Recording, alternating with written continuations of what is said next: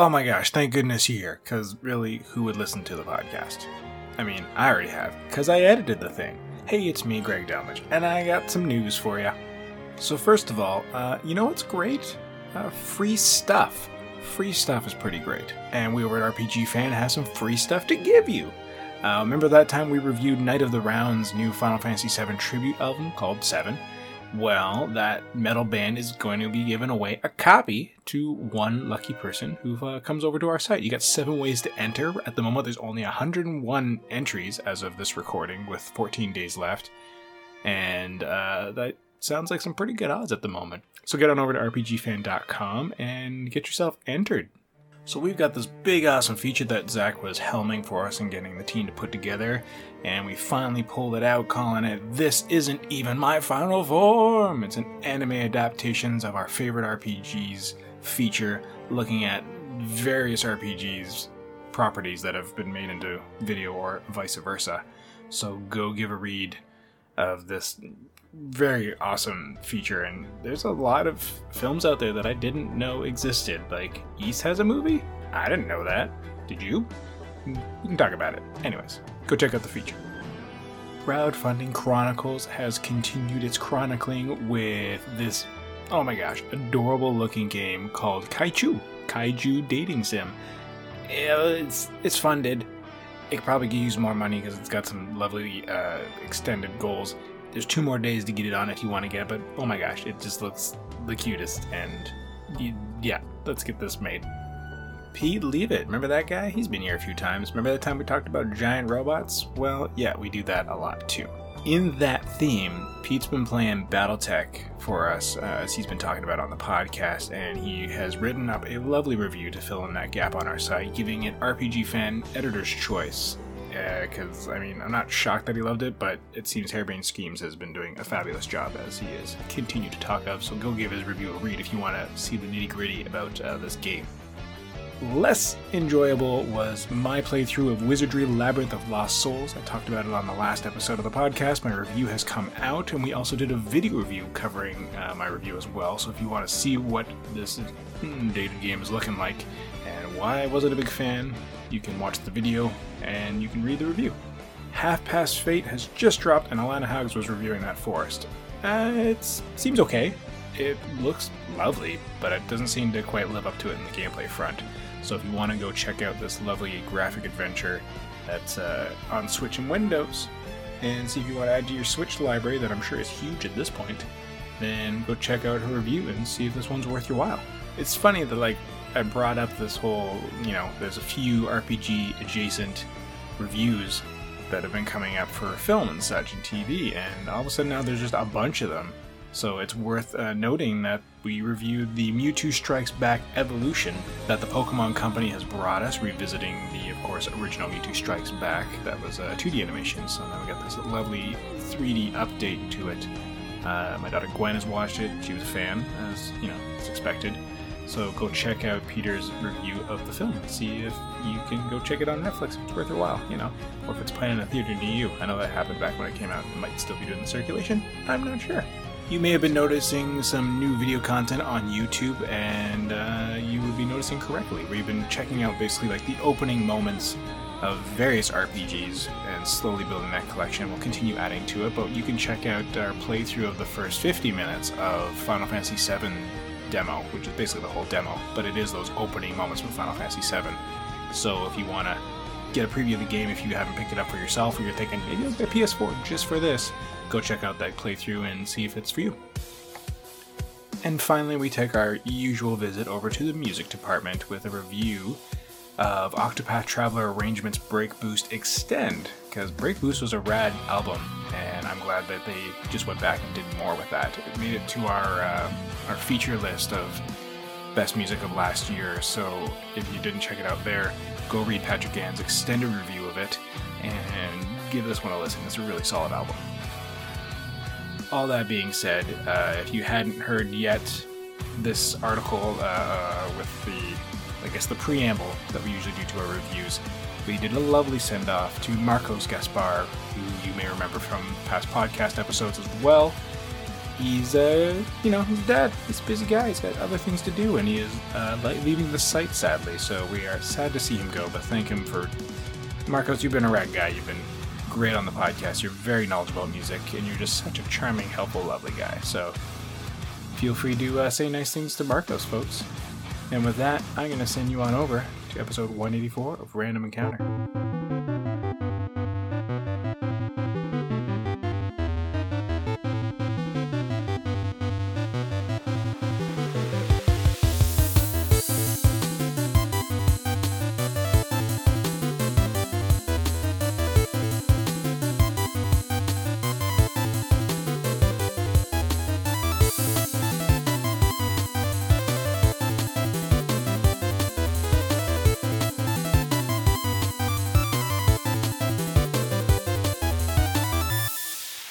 Hello, everybody in uh, R P G Fan listening land. We're back with another episode of Random Encounter. I'm Greg Delmage, the host of episode one eighty-four today, and uh, announcing uh, exciting things. Uh, I have a co-host now. We've, I guess, promoted him because he's here enough. We we like him a lot. He's a pretty knowledgeable person and keeps up with things because he's a, a very uh, consistent member on our reviews writing team. Uh, introducing my consistent now co-host, Jono Logan. Hey, everybody. Welcome in. Thank you for accepting the role laid before you. Like I said, I appreciate your knowledge and having you here at my side more often than not, although digitally, I guess. The thank you for talking to me about it was uh, super exciting when you asked. Yeah, it's going to be it's gonna be good to have some more consistency, I guess, because it always has helped in past podcasts and past episodes when two people make the team come together kind of thing. And speaking of consistent hosts in the podcast realm here at R P G Fan, I also have Mike Salosi back. Hi, great to be back. Yeah, we haven't heard from you in, not in a year, but that's a used up joke. You a know cal- A calendar year, sure. It has been a calendar year. It has been a calendar year. But uh, thank you both for being on the podcast with me today. Uh, if folks want to find me, you can find me uh, at Greg Delmage, pretty much anywhere you need to find me. I'm G Delmage. G Delmage? D Delmage? Can't even say my own name. You okay. Look it up on the Discord. And Jono Logan, where can folks find you in social media? You guys can find me on Twitter at Jono Logan. And Mike Salosi, what's your litany of handles? Uh, at The Real Monsoon on Twitter most of the time, and at Evoker for Dogs at other times. And both of which are just delightful. I always enjoy hearing those handles. At any rate, here we are. We've played some games uh, again, because, you know, it's what we like doing, apparently. And since uh, that calendar year, when we talked about uh, some of the best games of last year, one of them being Final Fantasy fourteen, there has been a new patch for Final Fantasy fourteen fans called uh, Echoes of a Fallen Star. That was, like, mid-February, I think we were saying. February seventeenth, possibly. Yes, either way, around then. Yeah, and Mike, you've uh, been one of our more consistent players up there with Caitlyn and a couple other team members. But uh, yeah, how's that experience been? I'm not at the level of Caitlyn or Mike Salvato, but I uh, I have been a consistent F F fourteen player since twenty sixteen ish, and uh, Final Fantasy fourteen Shadowbringers was R P G Fan's Game of the Year for twenty nineteen, a, a pleasant surprise for me. And uh, yeah, I, I got... Uh, I'm an on-again, off-again player of that game, but I got back on the wagon in January in anticipation of that patch, and I've been playing it almost every day, definitely every week, uh, throughout February and March. And um, nice. What about it, the patch wanted you to come back to it? Well, uh, like, the big numbered patches, the um, point one, point two, point three, point four stuff is always where they drop new exciting content, and uh the, and um the the content delivery system for Final Fantasy fourteen is really really consistent. So before we knew a word of the content in in, in Echoes of a Fallen Star, people knew it was going to be one special trial, a bunch of story quests, one new dungeon, and one new set of and a and a set of four mini raids, because like it's very consistent what they deliver each patch, but just the the content of which is always, you know, consistently good and interesting. But uh, uh, this time, it, it's a Ruby weapon trial fighting the uh, um, an F F fourteen bo- uh, version of the super boss from F F seven. Nice, which is um, timely. Yeah, a uh, a new set of Eden raids, and uh, without getting too detailed into it, Ed- um, Eden is the raid is the uh, eight player raid tier for uh, Shadowbringers, and this one has uh, twisted versions of a couple Final Fantasy uh, classic summons. Uh, one of the fights in the new raids is a uh, is you're fighting um, Ramuh, the uh, the Thunder Summon, but he's sort of in the body of a centaur, so he's like Ramuh and Ixion combined. Oh, dope! Yeah, he, and that he sounds he, horrifyingly yeah, he, awesome. Yeah, he looks he looks awesome, and uh, that's the only one of that set of raids I've done so far. It was it was quite challenging for me, being an average player. And uh, let's see, Ruby Weapon, Ramuh, uh, a bunch of new story, a bunch of new story dungeons, and a uh, I'm sorry, a bunch of new story quests, and the new dungeon is a really nice, cool underwater ruins dungeon that takes. Uh, that that takes the musical theme from Sastasha, the very first dungeon of the whole game, back in twenty thirteen, level fifteen content, and remixes it into a big, uh, into a jazzy big band theme. That sounds slick. I need to go listen to that after this. Yeah, and Sastasha is piratey, and you fight, uh, and, and you fight Sahagin, basically, basically merpeople. And this one is called uh, Anamnesis Aniter, and it is different from that uh from Sastasha, but it remixes the song, and you do fight some uh some mer people. And another one of the bosses, you might like this, Greg, is a Final Fantasy Tactics Cyclops. Oh, those that guy was yeah the so summon. Underappreciated. Like yeah, exactly. I, he, I, I haven't oh, heard, nice. I haven't seen I haven't seen that guy since F F Tactics came out on the P S P, and here he is in F F fourteen. And that's uh, awesome. And, yeah, another does it look one pretty of, uh, the same too. Big old purple horn thing. Yep, mm, the big old purple horn with a with an orange tunic deal. He's a he's a boss in the new dungeon. So that, like again, Final Fantasy fourteen, always really consistently fun content. A lot of weird references to Final Fantasy games past. and uh, and I've had a lot of fun with the new patch, but I, I've done most of the story stuff in it. But I still have some raids to finish, and I am logging in at least five days a week just so I can get my daily quests done and, and slowly build my way to some fancy new gear.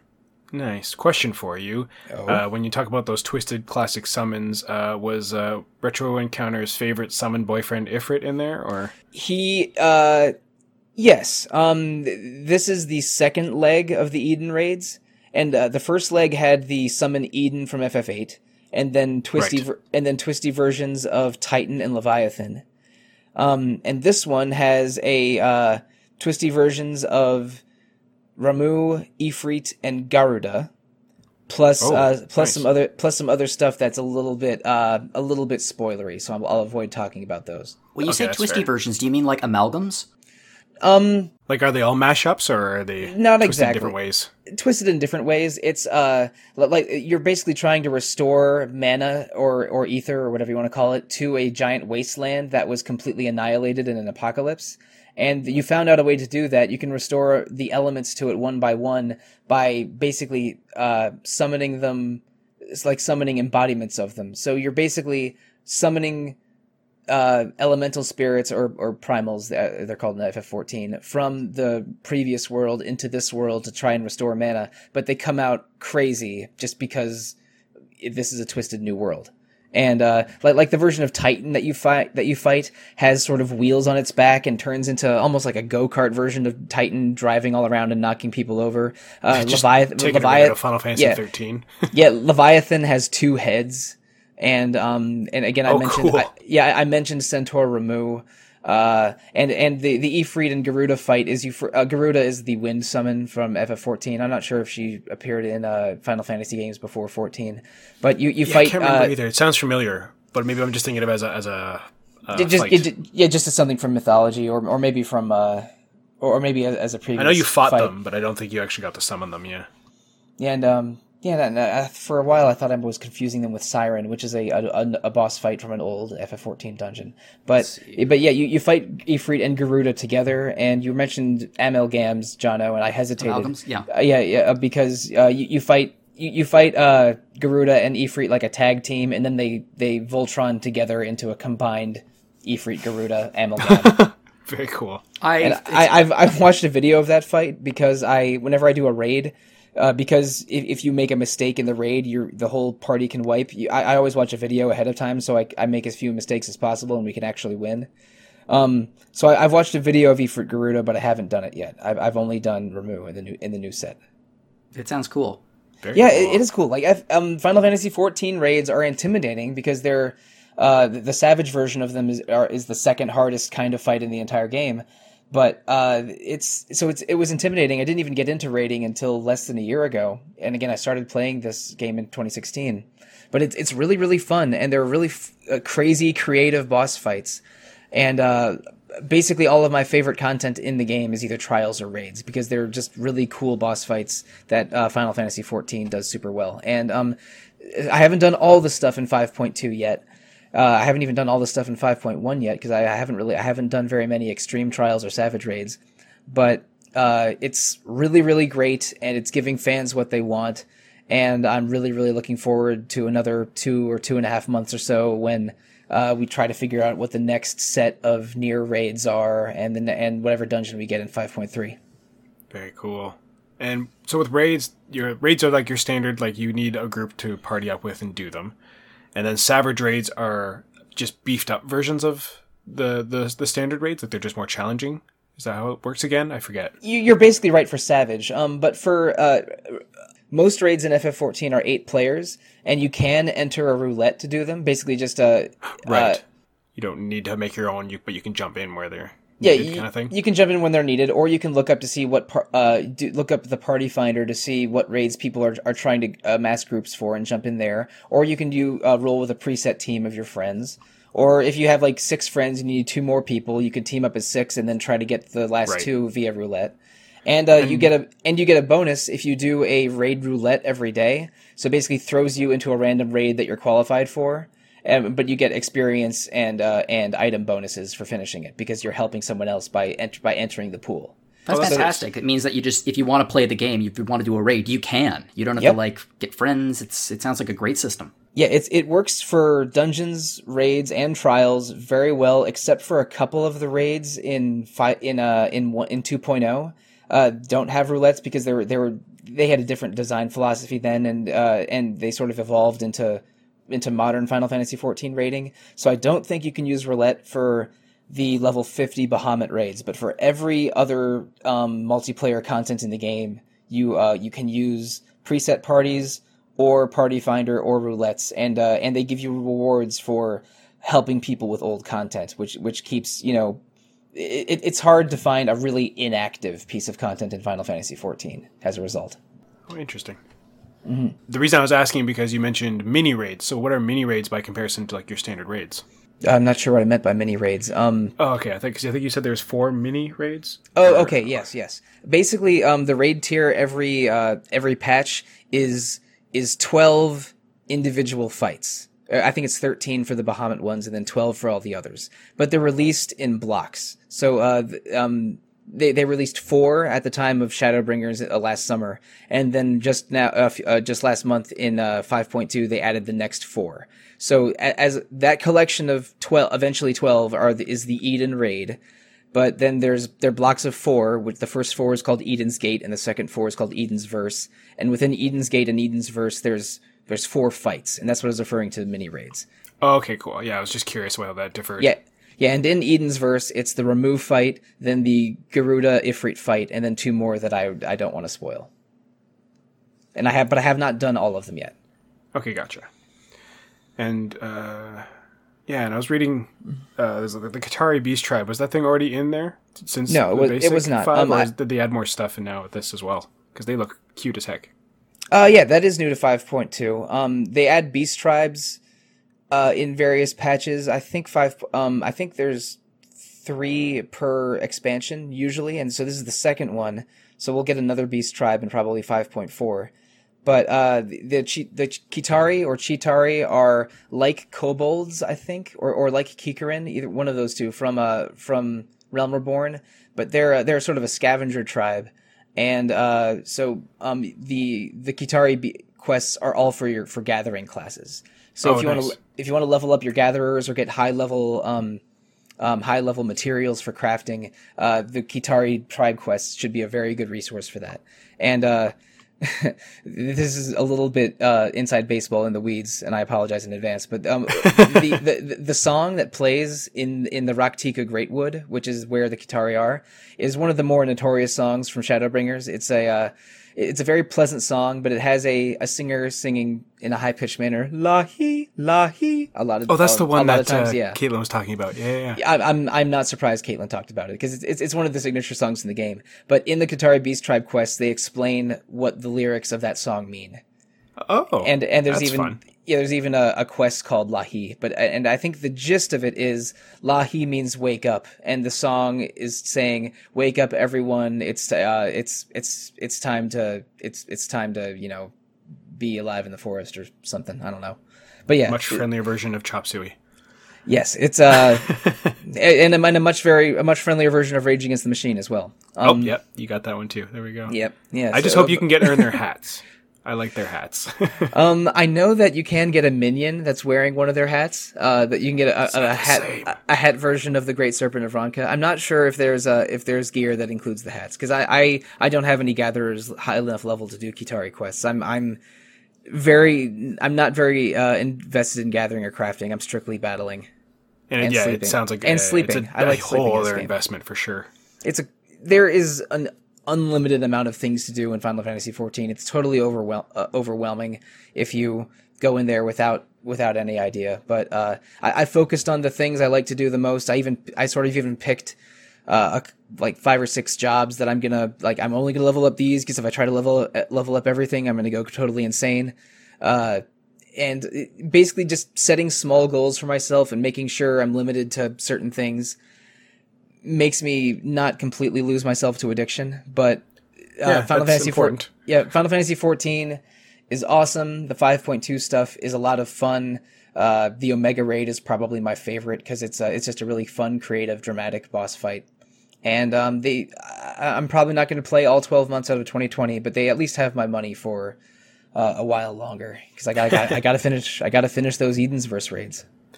And what is your favorite minion you have? Oh boy, I have.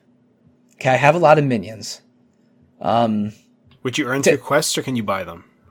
You can or buy them. You get them through. You you get them through quests. You get some in the story. There's a, a some of them are random drops from dungeons, trials, and raids. There's okay. a zillion ways to get things. I'll, I'll I'll I'll double your answer. I'll tell you my favorite mount and my favorite minion. I um, will take it. My favorite mount is the True Griffin, which you get from doing some uh, Ananta Beast Tribe quests. They're they're snake ladies living in a living in a, a sort of a rock a rocky mountain area of the of the world, and I just think the Griffin looks awesome. It immediately replaced my Chocobo once I got it. Uh, and my favorite minion, I think, is Pororogo. Oh, that is very slick, slick looking. Sorry, yeah, to interrupt. That's a really rad yeah, it's, looking it's a, thing. It's a nice looking Griffin, and once yeah. I unlocked it, I'm, I'm like, oh man, this is this is really good. I, I like this a lot. Um, but and my favorite minion is Pororogo, which you get from a uh, a dungeon in Heavensward, I think, and it's a uh, it's a little frog with a ma- with a mage hat and a staff, and I think it's very cute. Uh, that seems pretty on brand for you. Mm, yep. I, I, is, that, is that a but, frog uh, invoker? uh, maybe. Let's see. I, I, the. The dungeon that you get that you get it from is a little creepy, because it's a tower where everything's upside down, and the final boss at the end of it is the Calcabrena dolls from F F four. This game's it's fan just... service is incredible. No, it's it's yeah. in, it's completely insane. And I, uh, I and I mean, Greg, you're a big uh, Tactics Ogre fan, right? There's, I'm a fan of it. I haven't gotten into it yet. It's a There's a two hundred floor super dungeon based on the world of Ogre Battle and Tactics Ogre in, oh, in F F fourteen. I am in. So like, take my it, money. It, and and there's uh and you know I'm a I'm a big fan of Super Sentai and Power Rangers. Uh, there is a raid boss where four goblin mechs Voltron together into a super robot. It's just fan service the video game. It it, it is it. Fan, it is final it is it is Japanese R P G fan service the video game, and yeah, but it's not. It doesn't sound like it's just for the purpose of fan service. It's, no, it really it's in doesn't. service of no. the game and like the gameplay. That's hard to pull off, and it's incredibly impressive that they consistently have done it for ten years. Well, I guess seven years. Yeah, the, and the story of F F fourteen rising from the ashes to become the big success it is now is one of the most crazy, crazy video game development stories I've ever heard. Um, uh, uh, Square Enix is re- is releasing some mini documentaries on on it uh that uh, a recent one came out in the first week of March, and there's a really good right, uh yeah. there's a really good series of mini docs done by NoClip that, about F F fourteen that were released I think a year or two years ago that are also very good if you're interested in the story of this game. But Yeah, I, I don't want to ramble too much on it because I know we talk about F F fourteen a lot on this podcast, but it's uh, it has been my biggest distraction from doing things like single-player R P Gs or other podcasts or my other interests uh, the past couple of years, just be, because it's um I, I have not gotten this deep into a video game since my oh I don't know since my Monster Hunter peak in the early twenty tens. Man, I'm terrified when I eventually fold and install this thing. I'll take the plunge with you. I, sh- I should mention that uh, the free trial lets you do any content up to level thirty-five. So if you want to download the, that huge uh, file, you can play, you know, a, a good several hours of that game uh, uninterrupted. And, and the and the max content right now is level eighty. So that, that that's the first, I don't know, first. fifteen, twenty percent of the game. Because really, after level fifty, like level fifty to sixty is about the same length as level one to fifty, and and so on. The, the, the expansions are very meaty games in their own right. Okay, cool. Yeah, Greg, it's a terrible idea of us doing this at the same time. There wouldn't be an episode of Random for like months. We have to take Bye, turns. we, ha- we have uh, convinced Hillary, Zach, and Joe to try F F fourteen for the first time, all in the past six or seven months. That's right, Joe did just dive in too. I saw that. Yeah, mm-hmm. And uh, Zach is in Heavensward content already. I'm proud of him. How do you, he's writing features, playing review. Where did these people find the time? I was even just saying this in the last episode, as you probably recall, um, in like my preamble. Like, mm-hmm. How does like half of our review team get through games so fast, so many of them in like a week's time, and I'm still like beating my head against the wall in wizardry. It's like, eh. If I knew, I would tell you. Right? It's it's a it's a power, that's for sure. Well, I mean, it's. Um, I think it's also family structure. Like you have a kid, I have true. a you have a kid, I have a snake. Um, the time yes, the that, one is far less demanding. That's true. Exactly. The snake, uh, if in case anyone was wondering, is uh, the more demanding. That that joke backfired on me. I'm just going to move on. Yeah, presumably you can't feed children mice. The snake is probably better at hide and seek than your kid. But other than that, I, I can't think of very many more challenging bits. I had a friend that had a snake that was a constant escape artist. Mm-hmm. And uh, in Vancouver, there's a common household setup where they will split up a level of the of the place into two houses, uh, basically like little condo apartments with like a one bedroom, and they're ridiculously too small for the price they're paying. But anyways, it's a thing. But there's usually a door separating the two because at some point they were all one unified floor, and the snake would frequently escape and then crawl under that door into the neighbor's apartment, which usually... Um, Obviously not so fun for my friend, but it is still funny to think of these people coming home and being like, there's a coral snake in our kitchen. Coral snake? That's... Or, but the one that looks like the coral snake, though, but it's not deadly. King, that's a king snake. Thank you. Yeah. yeah the coral snake Cor- is the deadly one, right? Yeah, I would be a little concerned if I found one of those in my kitchen. Yeah, yeah. Coral snakes are deadly. King snakes are coral snake mimics. Mm-hmm. Thank you. That's the yep. that's the one I'm thinking of, because I knew it looked like one or the other, and I couldn't remember the name. Thank you. Yeah, it's it's, it's all right. My snake has only ever escaped once, uh, and it was my it was in the first it was my partner's it still is my partner's snake, and I sort of inherited it because I, I live with Snake now, um, and it was within the first few months that we were dating, and she calls me in a, a massive panic because Snake escaped, and I just remember sitting on her bedroom floor with like multiple boxes of tissue of like tissue paper and cor- and cardboard tubes creating snake traps out of that and duct tape, trying to figure out a way to catch the snake. And then she found it five minutes later in her laundry hamper. Amazing. I just hope that you like took a moment to quote uh, some Metal Gear and just shout snake into the ether. Snake, snake, snake.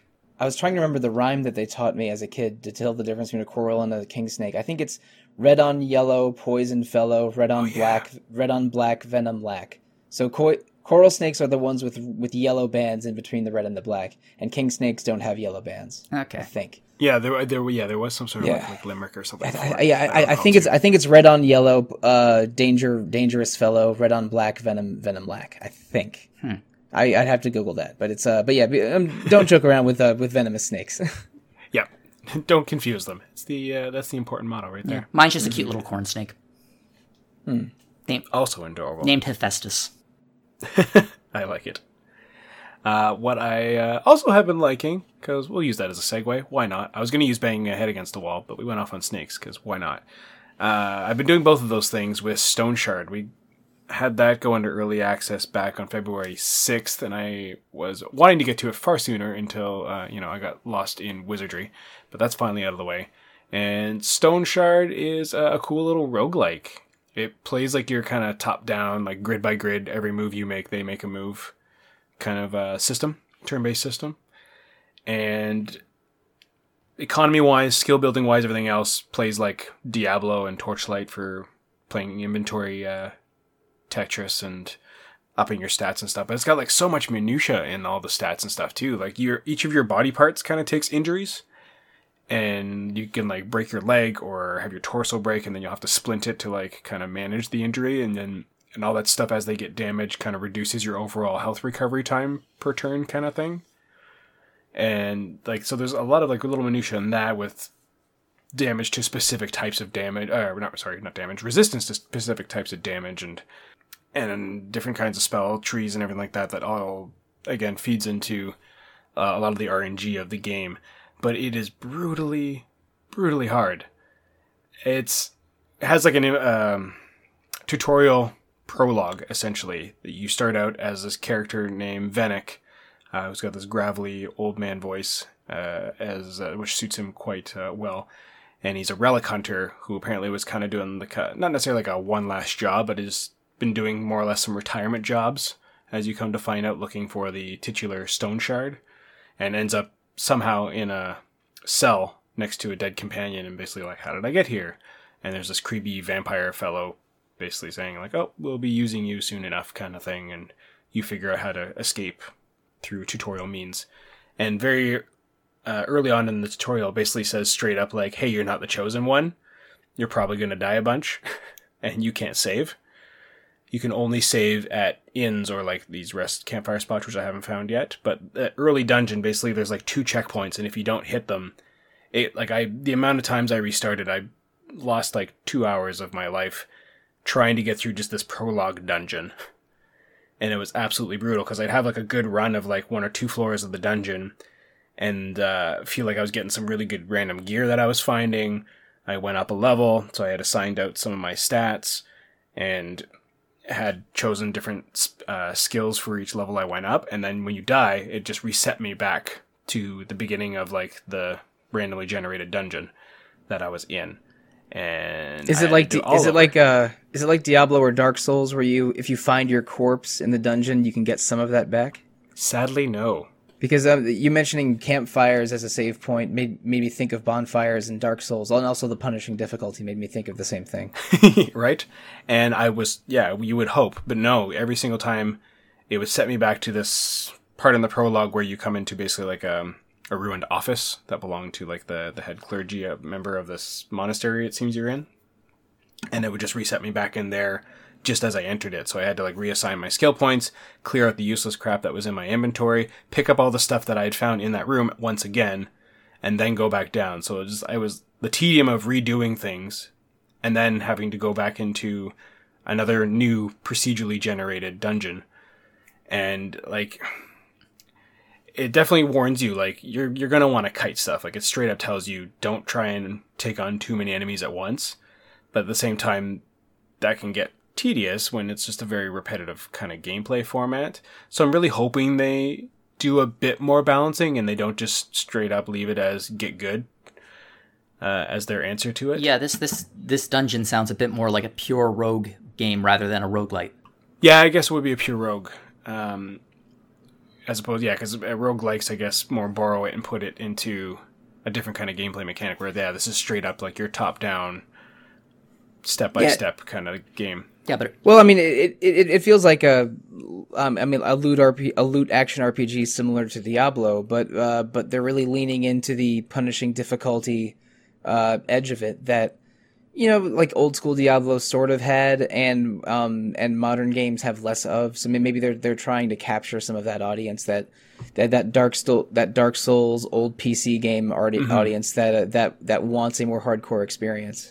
Which I've seen plenty of those experiences released on mobile, because uh, it definitely lends itself very well to like the touchscreen mechanic and keeping the more simple pixelated graphics. And like the pixel art in this game is stunning. If this game doesn't appeal to you visually, it'll definitely capture you with its audio production as well. Like all the sound effects are fantastic so far. The voice work is is great. There's like great pacing, great tone. It sounds like the actors are actually listening to each other. The performances are solid, and I can't recommend that work enough. in this game. And uh, and then, yeah, the, then the whole visual appeal of it is definitely something that caught my eye out the gate, if you look that up. But, uh, yeah, it can just be really, really punishing. And it took me, uh, again, probably five or six tries to get to, like, the final checkpoint right before, like, the prologue boss. And even then I had to run through that a few times, too, of figuring out the different patterns and how to kind of get through its different mechanics kind of stuff. But it does similar sort of things that we've seen in other games where it telegraphs a move kind of ahead of time, so to speak.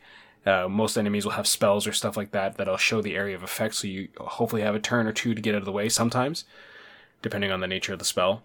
Because all the enemies are basically, uh, I guess, other characters, for lack of a better term. Uh, just they've built them with their own full run of skills and stats and such, and you can look at any enemy, uh, right-click on them and inspect them, so you can kind of see what sort of powers they have, how long it'll take them to recharge if they have expent one, so you can definitely strategize a bit and figure out how to weigh your options and if it's a good time to close or not.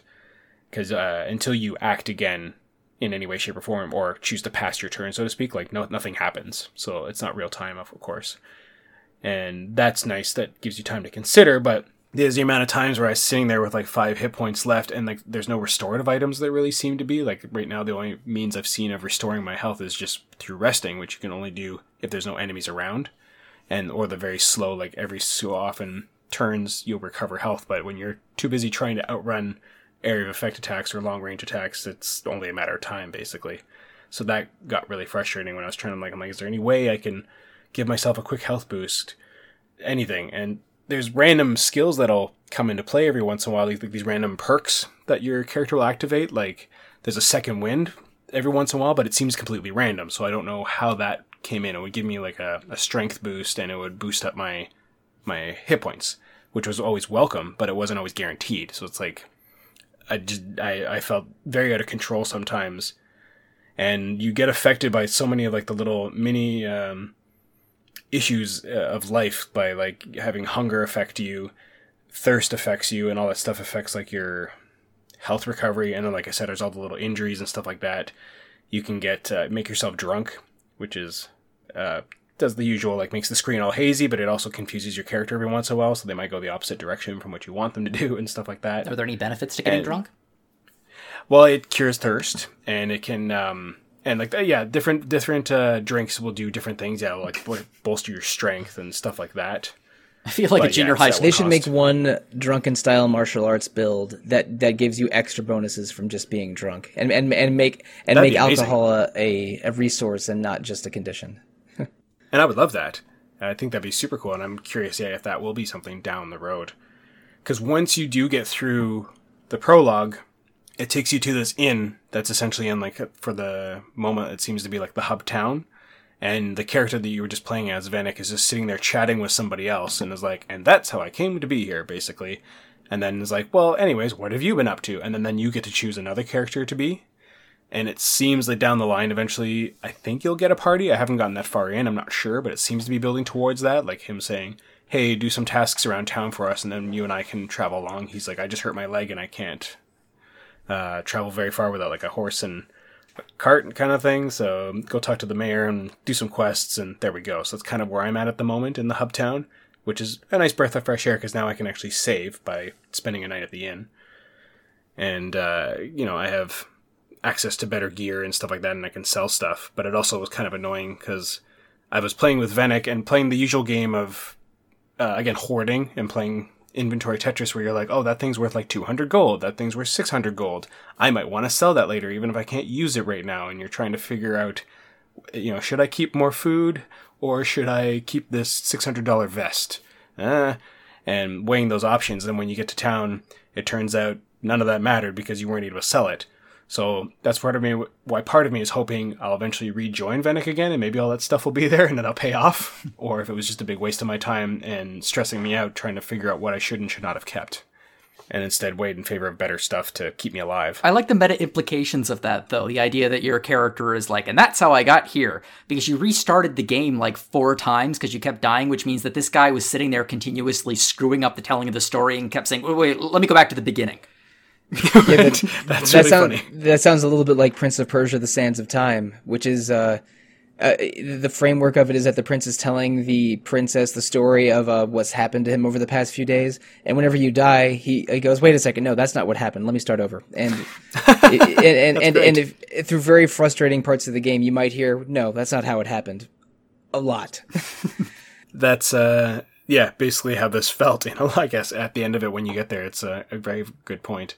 And then you get these four archetypes right now, and it seems to be outside of the beta, you'll get the beta, the beta, you'll be able to make your own character, but they have four uh, built-in ones that you can choose. There's like a dwarf warrior and a, a female warrior knight, um, a runaway like wizard person, and uh, a, ra- a ranger, former ra- royal ranger or something. So they got like four different very strong class archetypes of like, you know, your usual axe wielder, um, sword and shield, archer, dagger specialist, and magic specialist, so you can kind of try different flavors for the beta, which is uh, it's pretty neat. So I chose the sword maiden, and um, there's, like I said, there was a dwarf, there's this, it seems like there's like a, a drow or whatever at some point that was in my party um, when I was Venick and he parted ways. So like they have a bunch of different races, but as the game clearly states, the races don't really matter except for gameplay flavor. And in like your character sheet, it'll show there's a bio that tells you about the characters. And so it all just kind of contributes to world building. And same with picking a gender. There's not much to it, but it will potentially offer some different conversation options, which I did see playing um, as the girl. I went into one of the stores and the guy was like, huh, a woman wielding a sword. Like, I never.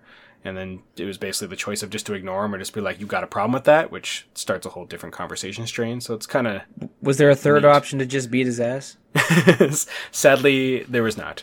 Uh, pro- possibly because she's wise enough knowing that there are guards outside everywhere. Maybe maybe that branches off from the second option. Yeah, it's possible.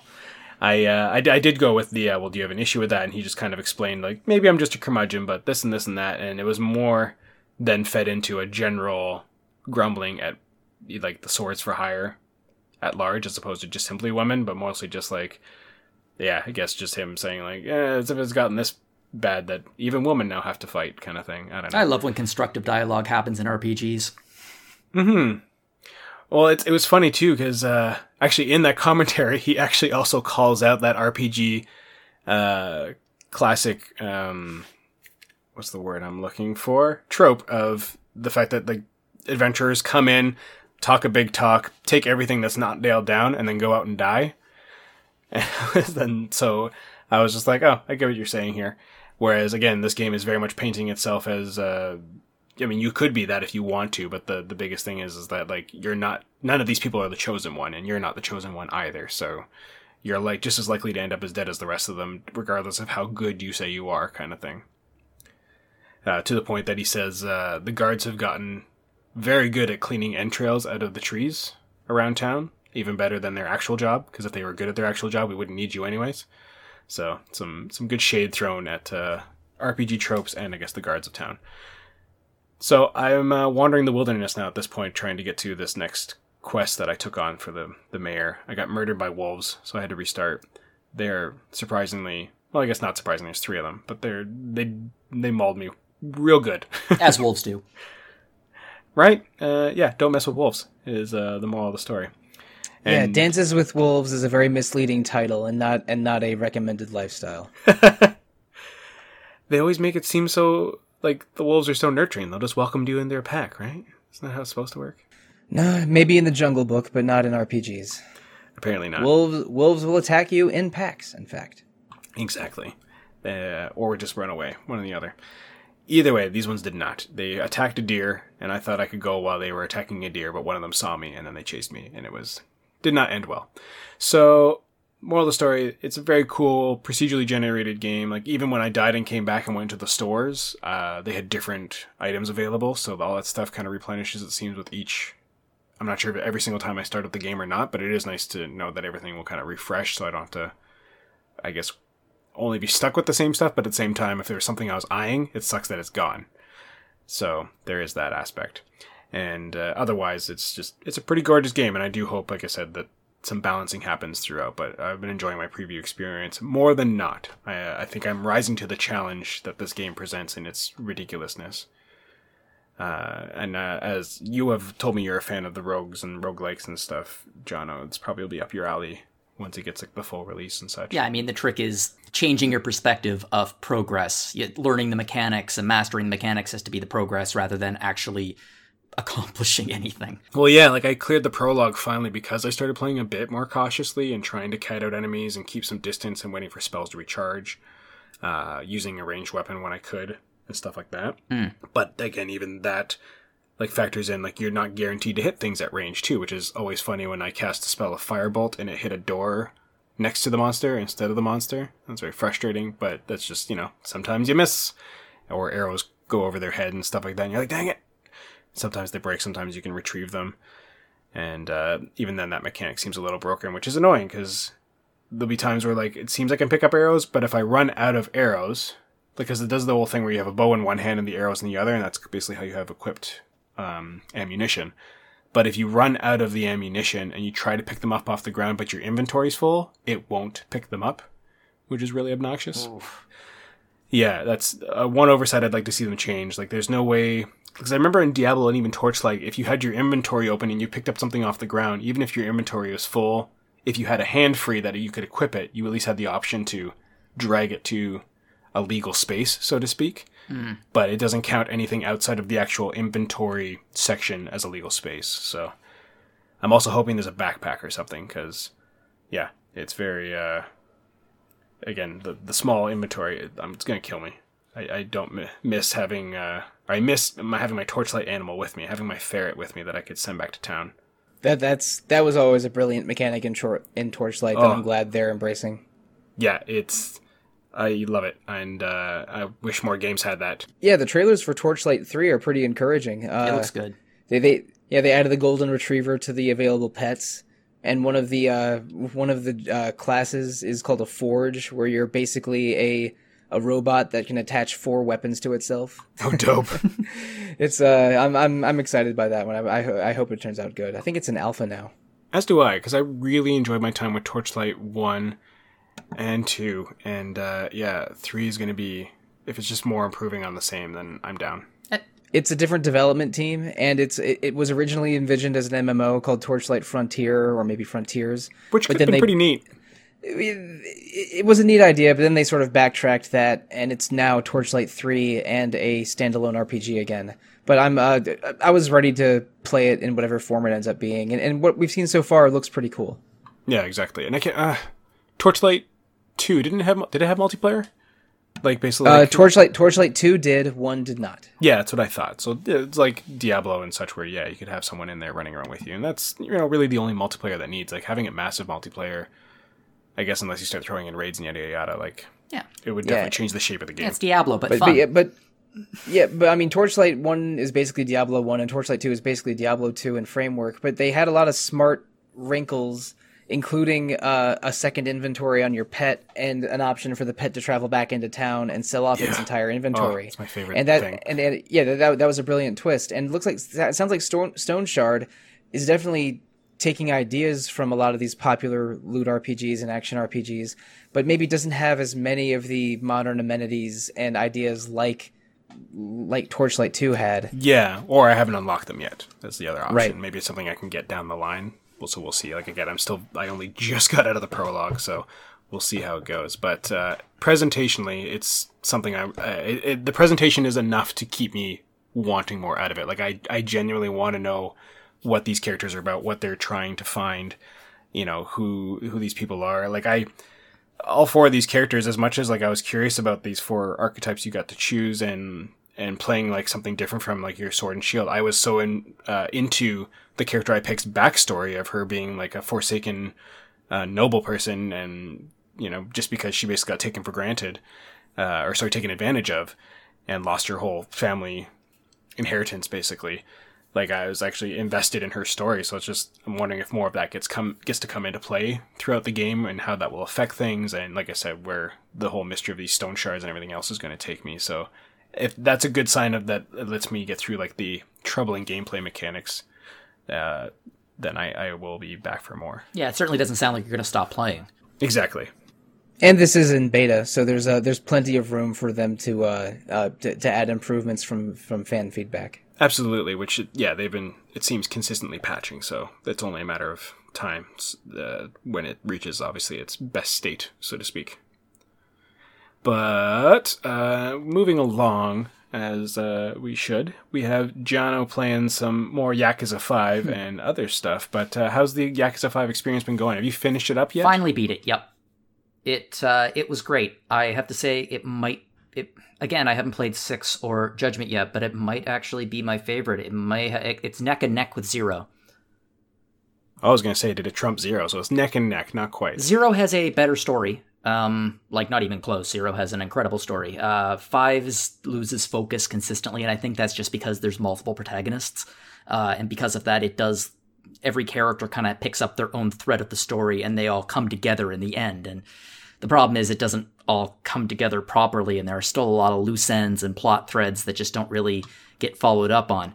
Um, but in, oh, that's a bummer. It is a bit of a bummer. But in terms of mechanics and in terms of content, uh, sheer gameplay content, the game is just mind-numbing. And I talked a lot about it in the last episode. Um, uh, but but you hadn't got much into um, the, the, the, the daughter? Yeah, the, uh, her is a rhythm, uh, rhythm idol simulator game. Yeah, so how did that basically... How much of that was the, the second half of the game? I think, like I said, when I, I think I was just starting it in the last episode, I, uh, I've never really been a fan of Guitar Hero or, like, rhythm games. They're just not really my thing, but I fell in love with the gameplay very, very quickly.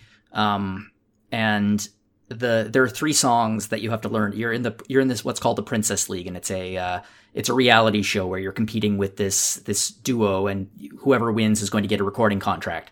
Um, so there are three songs that you need to learn the dance and the, the lyrics to. You don't. All you need to learn is what buttons to push when. Um, you can practice them all you want to perfect them, um, and then you get up and you perform them in front of a live studio audience. And what I didn't realize until I finished the game is you can actually lose, and uh, the game will continue from there. It's not like it's a branching path or anything like that, but uh, the, the storyline will adapt accordingly. Oh, that's pretty cool. It, it is. Doesn't, it's not pass-fail, which is cool. But the the songs are some of the... They're some of the most... They're earworms in a way that I don't... I can't think of a lot of other songs are. Uh, the main song, So Much More, you hear it nonstop. It's... it's it's. I think it's actually... A, they're trying to, like, simulate what it is to be an idol and have to sing the same stupid song nonstop all the time. Um, because you're singing... You're playing... Singing it. You're doing it every, like, ten minutes for almost the entire... Her entire section. But eventually you start... At least I started to develop a... Uh, uh, a dependency on hearing this song, and now that I'm done with the game, every every couple of days I'll pop on YouTube and just plug in the song and just listen to it. You're hooked. I'm hooked, and it it it's sing it's in my head, like it'll just play in my head when I'm in bed, and it's a problem because I don't speak Japanese, so it's just it's just like gibberish in my head that sounds vaguely like the song, except for the word shiny. There's one English word in the song, shiny, and that's the only as word. As you vaguely try and sing along. As I vaguely try to sing along in my head. Yeah, exactly. Um, and there's also a a dance battle mechanic where you, uh, again, there are a bunch of other songs that I think are original music, and you like do dance battles on the streets. Uh, and this replaces the usual Yakuza uh, killing someone with a bicycle method of combat, for her right. section anyway. Um, and it's because the other two characters, basically, that's their whole uh, mechanic, right? Uh, three actually. Wait, four. Oh, I thought there was just three. Okay, wow. No, right. there's there's five character, five playable characters in this thing. The the Yakuza five and Yakuza five. Yep. Uh, except yeah, it, it's five playable characters, and the game. I think I mentioned like there are all these different locations. There are all these different like fully realized neighborhoods of these cities, and the sad part is you are just playing them for each chapter. You can return to them after, but there's no game, there's no real story reason to do so. So you it, can just kind of wander around, and that's about it. Yeah, you can get in a taxi and return to the city you came from, but it's sort of it, it just it doesn't it feels a little wasteful. Like these are these are fully realized places that they only use for individual chapters. Um, And uh, I would have liked to have gotten to know these areas a little bit better, or even to return to them as other characters, or that would have been kind of cool. Um, but then again, I can't really complain, just because there's so much content in this game. I honestly don't think they could have packed any more in. I mean, like I think I mentioned that there's a full uh, taxi taxi simulator, there's a racing game, there is a hunting mini game, there's a baseball mini game, there's the dance mini game, uh, and they're full, they're pretty fully realized. Some of them are better realized than a lot of commercial releases. Um, um, I, the only Yakuza game I've played is the Fist of the North Star game that by the same team that came out in twenty eighteen, and the mini games are a highlight in that one too, but with some twists. Uh, the, the baseball minigame is whacking bikers off of their bikes with steel beams. And the the dance minigame in that is going to a clinic and beating off... Uh, uh, I should, whoops. Uh, and and, uh, and Woohoo! Um, yeah, and, and al- alternate, alternating punching dudes with hitting sick people with pressure points to the tune of... I don't know, the eighteen twelve Overture or, or, or something. It's Well, after you said that, that entire sentence just sounds like a really bad euphemism. yeah, yeah, but the... whoops. Um, yeah, uh, yeah, I, I mean, the, uh, if you can beat off people to o- until they ode to joy. But anyway, um, I was not impressed that much by the Fist of the North Star game. Yeah, I saw your but, tweets about uh, it. But... but Yeah, but the uh, the mi- the mini games being a major highlight is definitely true of that one. So I'm not surprised that it's also true of the of one of the biggest Yakuza releases. I, I'm I was a little turned off after Fist of the North Star. I, d- I didn't think it was a very satisfying game, but I'm I am still Yakuza curious, and I own copies of uh, Kiwami and Zero. So I'll, I'll, I'll I might try and play one of those later this year. Maybe, maybe I can talk some people into podcasting uh, about I don't, it. I don't have a clue who you'd be able to uh, convince that. Um, yeah, there's, I mean, there's, there's some Yakuza fans on the site. Uh, I'm, you know, a reasonably recent convert, but yeah, I, I think, th- I think you'd like it. It's, I've heard, I've heard mixed things about North Star. Um, I suspect at some point I will play it after I finish the rest of the season, series. I'm probably just going to be like needing that Yakuza hit and I'll try it out. I, um, uh, I, I don't know if I can really recommend it. It's a, it's a weird condensed bastardized version of the uh, Fist of the North Star Part One story, and the, the Part One story is the only one mm. people care about. Uh, and some of the over-the-top nonsense in the combat is great, but around the thousandth time you do a head explosion finisher, it, it loses a little bit of its luster. Yakuza does get a little bit like that too. Eventually, you're like you're running around these cities and you're just constantly being jumped by. I mean, the, the joke that I love is what kind of what kind of like street punk walks around the street, sees Uh, Kiryu's standing there like this giant brick wall of a man, and they're like, that's an easy mark, let's steal his money. Yeah, no kidding. Like every single, every five minutes, there's someone who's like, this is gonna be easy. Um, let's roll him over. But after you, after you get to higher levels, I mean, the amount of experience you're gaining from individual combat is negligible, so it's not really leading you to the next level. And then after you finally get to your maximum level, there's really not a lot of reason to fight these guys, but running away from them is a pain in the butt. And uh, you sometimes just end up in combat, and it's just it does get a little bit boring, um, in some games more than others. Uh, that was, I think, one of my major criticisms of uh, Kiwami one when I first played it, and I think it's one of those mechanics that you just eventually kind of get used to, uh, the random combat. Um, but I mean, with an R P G like Final Fantasy or Dragon Quest, you're still gaining experience. Um, until you get to like the level cap, which is usually insane. Um, it's a little less insane with Yakuza, though. Like realistically speaking, you can max your level out. But yeah, I uh, I mean, Mike, if you wanna, if you decide you want to play one of the games uh, and you want to talk about it, I am absolutely there. Yeah, that that may yet happen. Um, but we have uh, Retro Encounter games play uh, planned through May, but there's plenty of twenty twenty yeah. left. And and I and I am interested in playing some more Yakuza after my slightly disappointing experience with Fist of the North Star. I think Zero would probably be a... Uh, I, I like highly recommend in terms of the story for people to play Kiwami one. I seem to be in the mi- minority about that. I just firmly believe that a prequel is better if you already have a familiarity with the characters. That way you get to see where they came from and who they were before you played the game. That's part of the charm of a prequel. And but that being said, Yakuza Zero works perfectly well as a standalone title. Yeah, I uh, I, yeah, I listened I to last week's episode where you thought it was a better idea to play Kiwami one, and I've uh, I've asked around a little bit, and the consensus seems to be that uh, Kiwami one is valuable for j- just to introduce you to the world and characters, but uh, but Zero is a more entertaining game. Zero is the best game in the series. It is, and I mean, is, five is giving it a run for its money in terms of gameplay, but yeah, it's the best game in the series. And well, my podcast is called Retro Encounter, and which of those is more retro? The one that takes place in the two thousands or the one that takes place in the eighties? Right. I mean, if you really wanted to go retro, you could force us to play Yakuza one. Oh, not even Kiwami. I don't. I don't think. I don't think any. I don't think anybody would enjoy that. Uh, that there's a small the part of me that just wants to go and give it a shot and see what it's like to play. I think I'd probably play it for like fifteen minutes and be like, nope, nope, nope. Well, didn't that kind of happen in the, the Lunar stuff where you had the different versions and someone wasn't playing the optimal version of Lunar uh, one? Or was it two? What? In the Lunar podcast, because there's two different versions. Oh, okay. Wasn't um, there, um, there, there, there are, there are several subpar. versions, yeah. And um, um, and uh, one one pen was, was yeah. Um, I think Rob yes. Fenner was playing the mobile ver- the mobile version. Oof. And uh, Lunar's a little different because, uh, I mean, the original Sega C D version and the remakes for Saturn and P S one are significantly different games. Uh, but uh, I, I think that uh, in, in the case of Yakuza, uh, Kiwami would be um, a much better idea than going back to Yakuza one, unless unless for it's for historical curiosity reasons. Um, but uh, again, my knowledge of it, of it is a little limited, and my more... Uh, my uh, real reason for that is, well, I have Kiwami already, and you can get it easily on P- on P S N, and I'm not sure there's a way to play P S two Yakuza one unless you find a P S two hard yeah, copy. Yeah, that's fair. I think all of the ones... I think right now... Who knows when this thing is going to be released, but I think all of them are on sale right now on Steam.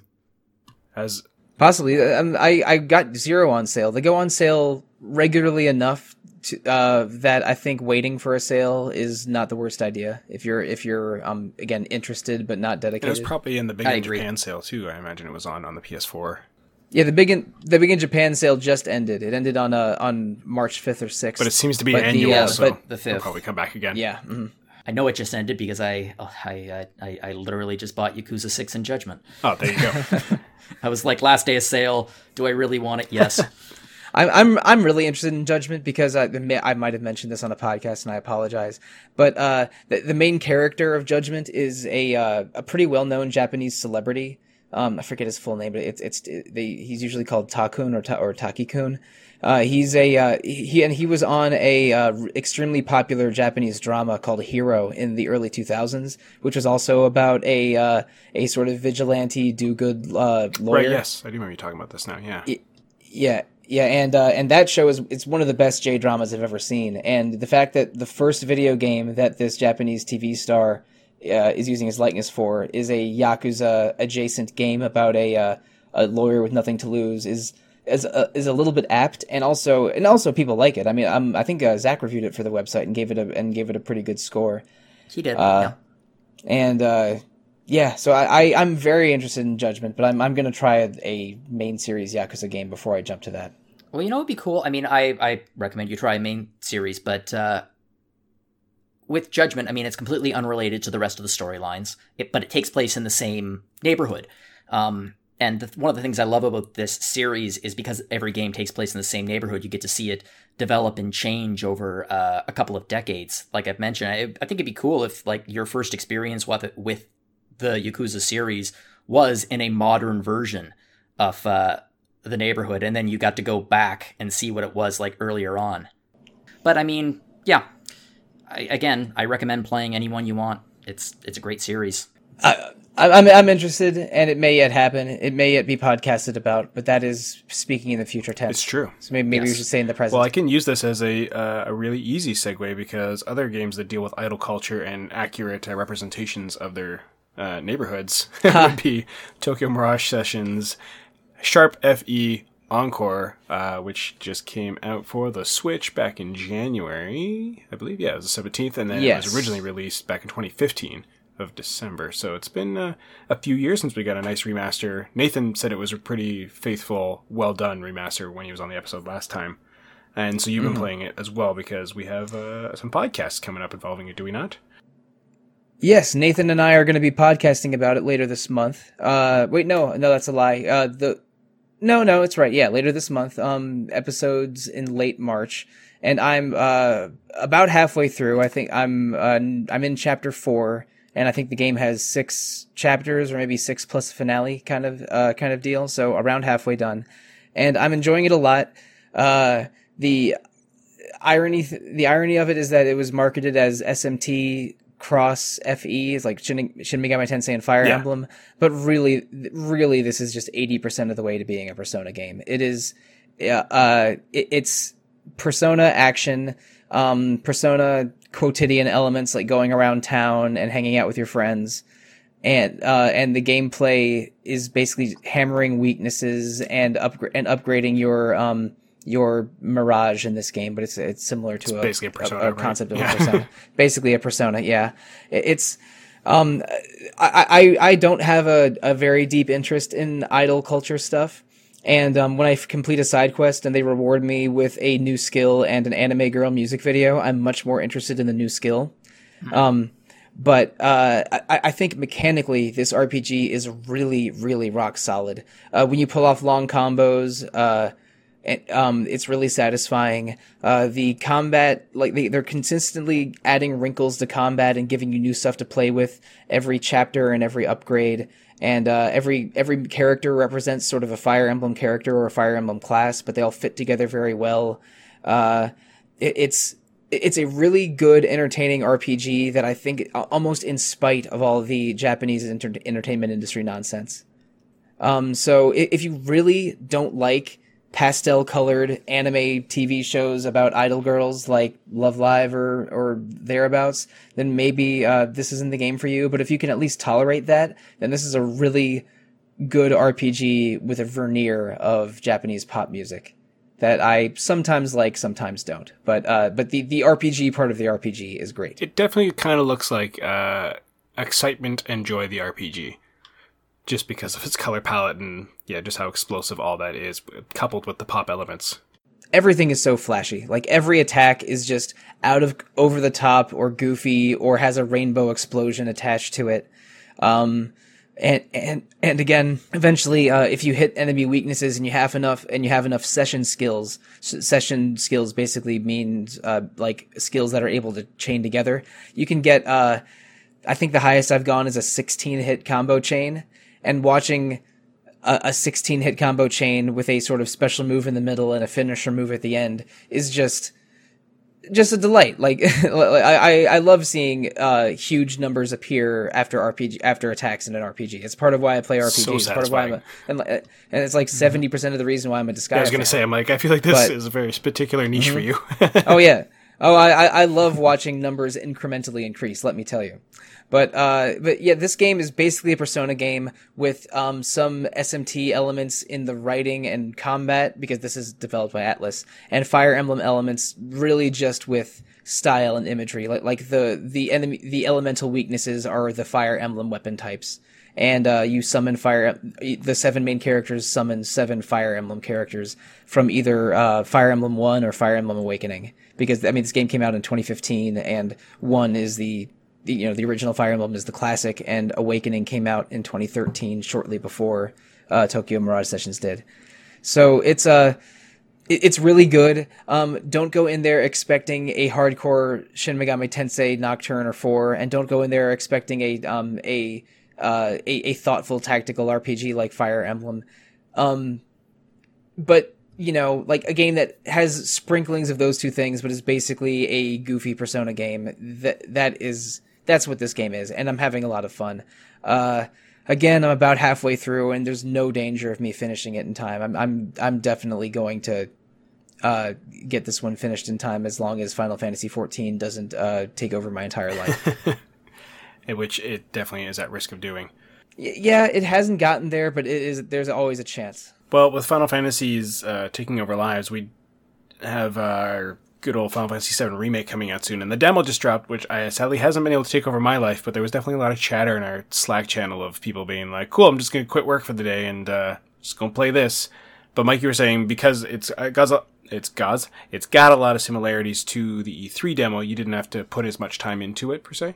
Oh, well, no, I mean, I put the full amount of oh, time into it, it but, uh, the, the, yeah, the, the E three demo, which I think is the same one that was shown at, uh, both PAXes, or maybe three PAXes, and also Gamescom, it was about fifteen minutes, and this demo starts before the E three demo, and, and goes a little bit past it. It's it's it's basically the entire bombing mission and a little bit after the Scorpion boss.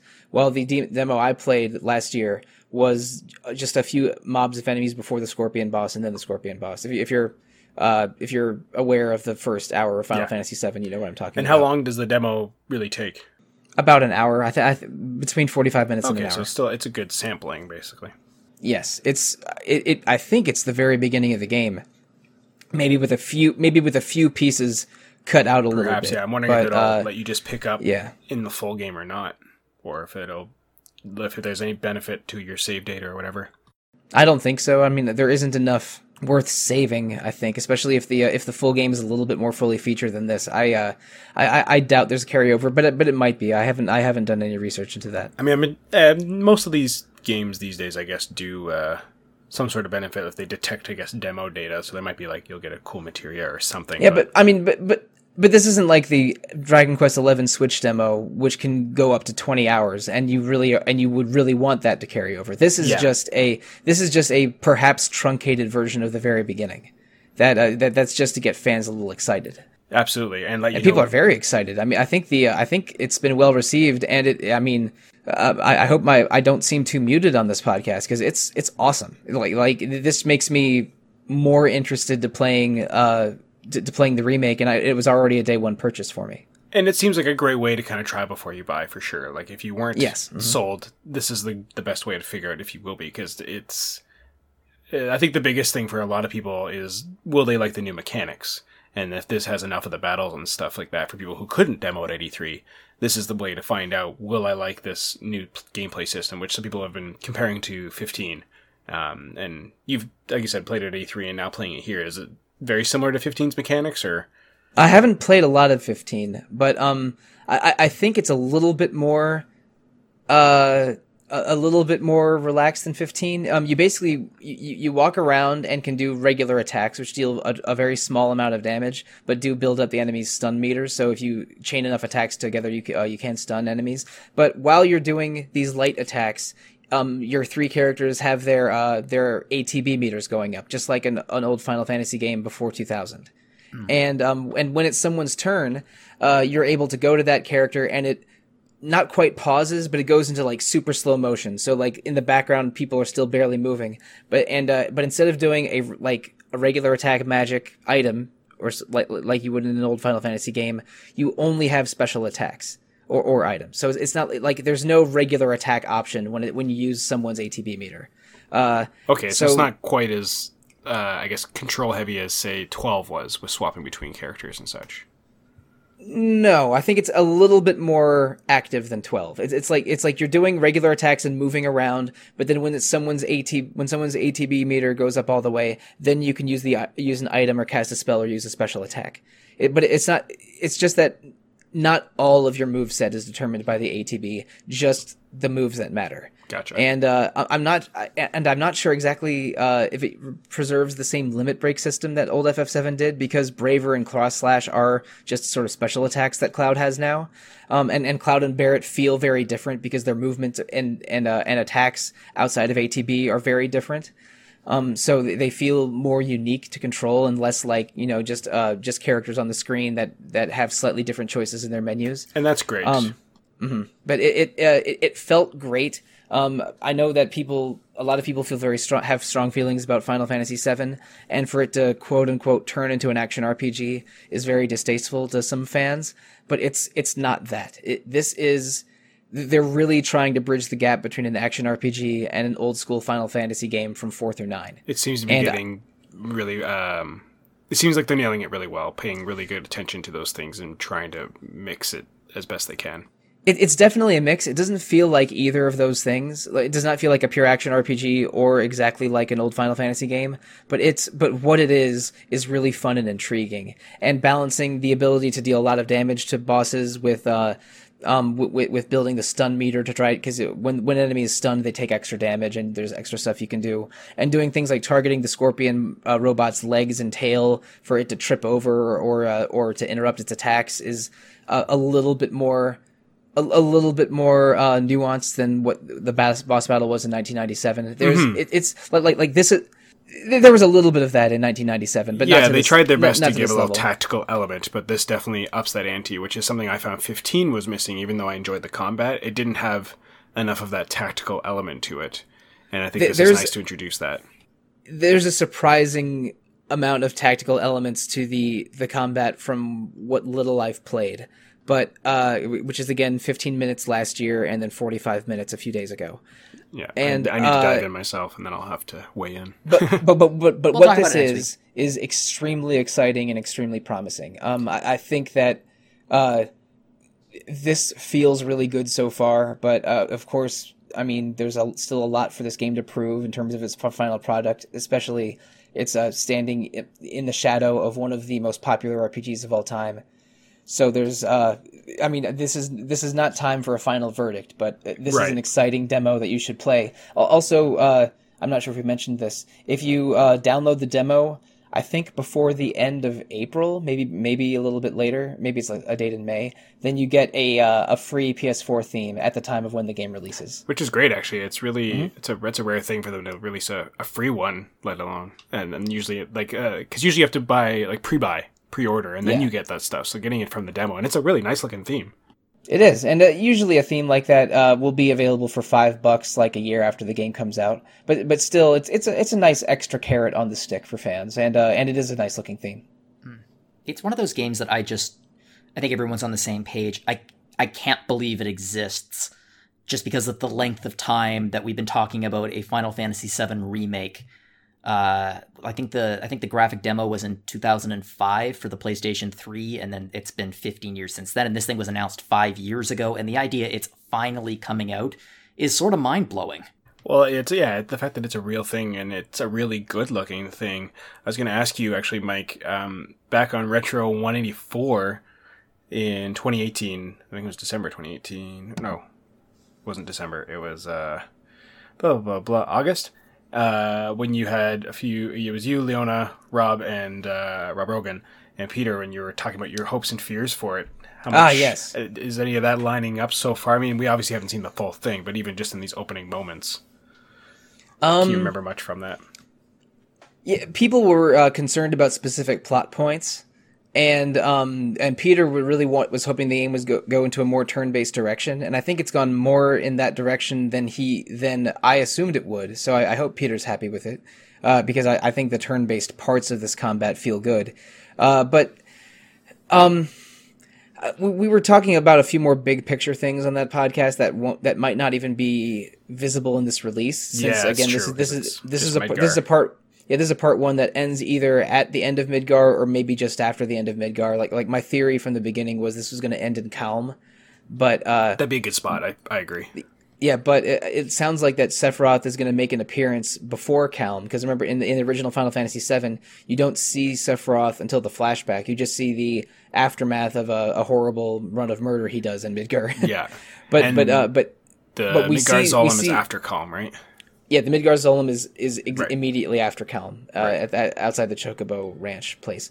But the uh, so uh, I, I don't know exactly uh, how much of the stuff we talked about in that episode will uh, manifest here. Like I remember us being concerned about the uh, about the Honeybee Inn, but um, and we see the Honeybee Inn briefly in a in one of the recent trailers for the game. I think the trailer that came out in February. Very exciting. but it, but it, lo- yeah. it looks like a Busby Berkeley musical or something. It look it's a, it's it looks uh, it's I, I it looks crazy, and that that's a uh, uh, that's a much more fun interpretation uh, than the sort of gross voyeuristic stuff from the original release. So I'm uh, like I, I don't know how much I love all the choices this game makes, especially since uh, Final Fantasy seven is not my favorite F F game, but it is a game that's very important to me.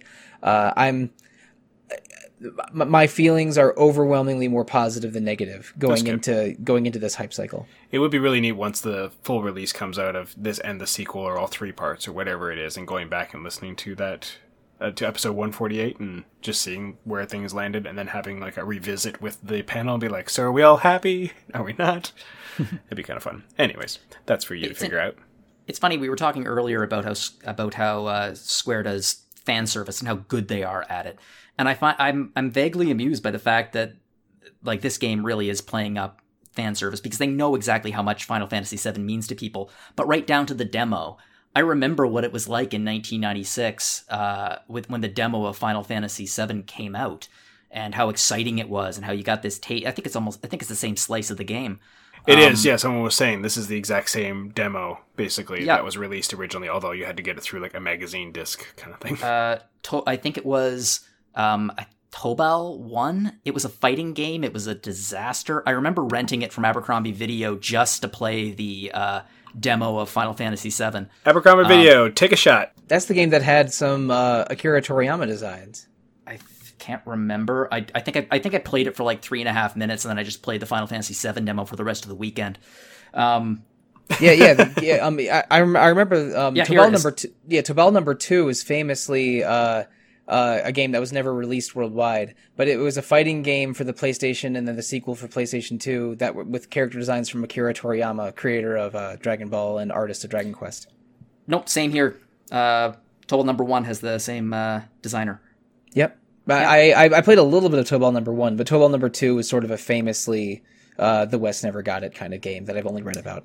I'm pretty sure that, despite the fact that it, let's see here, I got okay reviews, but I mean, realistically speaking, Square they knew what, Squaresoft, as they were known at the time, knew what they were doing. They knew it was going to be a vehicle for the seven uh, demo. But the fact that they're just it, that this demo has sort of raised the same level of excitement uh, that the original demo did. It's the same slice of the game. It's there. It's It's almost like fan service as marketing, um, and it's. I, I think it's genius. Yeah, it's yeah, yeah. We the, those conversations were coming up actually with the coupled with the hype of this game of the the demo discs, and you know, some oftentimes there were games that we got for the demo discs. I mean, I think I, my friends had that happen with Armored Core. He got a, a like a PlayStation magazine or some gaming magazine, and it came with a demo disc for the original Armored Core, and we played that thing so much, mm. uh, with, and it was so limited, and like. You know, people were trying to get the Final Fantasy eight one, but that came with Brave Fencer Musashi. Is that right? I forgot. At any rate, uh, it was a very interesting time, and uh, the marketing, the fact that yeah, it worked out, and exactly right. Like they knew what they were doing, and they knew what they had on their hands, and it may not have the original game may not have worked out, but at least people uh, knew what they wanted from seven. That's for sure. And mm-hmm. It's no surprise that they would do the same thing here, right? Was there even any, like, leak of, like, this demo coming out? Because it was just a complete surprise to me that it was just like, hey, waking up, here it is. I don't remember, uh, because it, it also dropped in like, something like three a.m. on East Coast time. Yeah, it took me off guard, and, uh, and, uh, and and it was, it, everyone seemed surprised. If there if there was a leak, I didn't he- I didn't hear it. Yeah, so I think it was a total just surprise, enjoy. So that's pretty cool. We get cool. So few of these nowadays. Yeah, exactly, because everything either gets leaked or, yeah, they telegraph it from forever or they're saying it's coming out, whatever. It, I mean, usually we get those surprises at E three or maybe during, like, a Nintendo Direct, and that's about it. It's going to be very hard to top the surprise of um, Trials of Mana, that's for sure, and the whole Mana collection. Oh, yeah, that uh, that completely blew my mind. I, I was at our, uh, at our hotel room with some other R P G Fan people in Los Angeles when we got that announcement, and I, I just started laughing uncontrollably. I didn't know how to process it. Right? Yeah, oh. You're like uh, Chrono I, when he, when he's confused. Yeah, and, and and I do the I do the Kefka laugh that somehow also made it into Chrono Trigger. Yeah, exactly.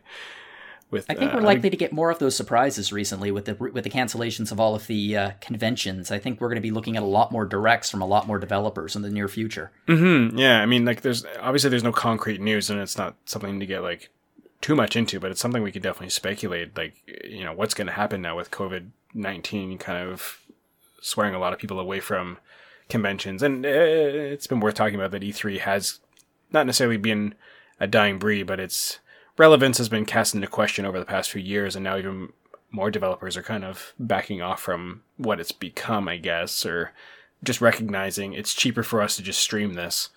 Yeah, because it's it's tremendously expensive to have a large booth space at, at E three. Like, just how many months they prepare for it takes away from developer resources. And uh, like I, I've spoken and to developers at, at marketing.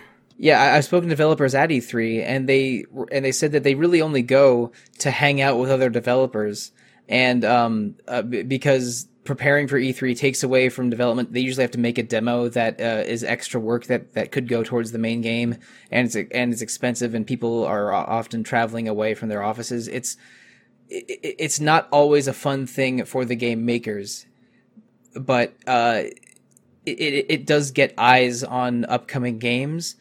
Um, but that was more important in an area. Well, that was more important in a time of pre-streaming, and uh, in an area where with no with no smartphones. Yeah. Where um where like where E three was an was an event that would receive heavy magazine and website coverage, and it still receives heavy magazine and website coverage. But now, uh, um, these companies could easily stream an event like a Nintendo Direct or a. Uh, I forget what Sony's version of that is called, but um, Sony also didn't have their December PlayStation experience in twenty nineteen, which they had in previous years. So I think that in general, moving away from physical conventions and to um, sort of these digital news blasts is a trend that's going to continue. And having uh, and having the COVID nineteen virus um, uh, really throw a, a wrench into people's travel plans is again exacerbating it. I think it's going to accelerate the trend. Yeah, it's a move that was already happening, and now uh, I don't want to call this a death knell or anything, but I think that E three twenty twenty is going to be scaled down further from twenty nineteen, and and and also there was the issue of it uh, of the of the, the data leak that happened shortly after E three last year. Right, yeah, which you talked a bit about the pre-show, and it's been talked of. Mm-hmm. I don't know if we've talked about it on the podcast before, but it's definitely something we've talked about amongst our R P G Fan staff, and some of our names are uh, from the team were on that list for sure. Uh, that got leaked, and that definitely put a bad taste in many people's mouths. Thankfully, I don't think anything too bad came from it, but it's the fact that it was even possible from something so big is a little ridiculous. Yeah, it was shocking, and uh, I think that if it, if this does, it, it might happen this year. Like the, it has, to be completely honest, as of this recording, it has not been canceled yet. It is still on. Yeah. Um. It is still on. If it is canceled, it will be interesting to see how uh, the twenty twenty-one E three will look, if it happens at all. But I think you're right. They might have to scale it back, or they might have to change it into yeah. something else. In other words, it might it might need to evolve. Yeah, it definitely might need to get reshaped, and it could yeah turn into a digital-only show at some point.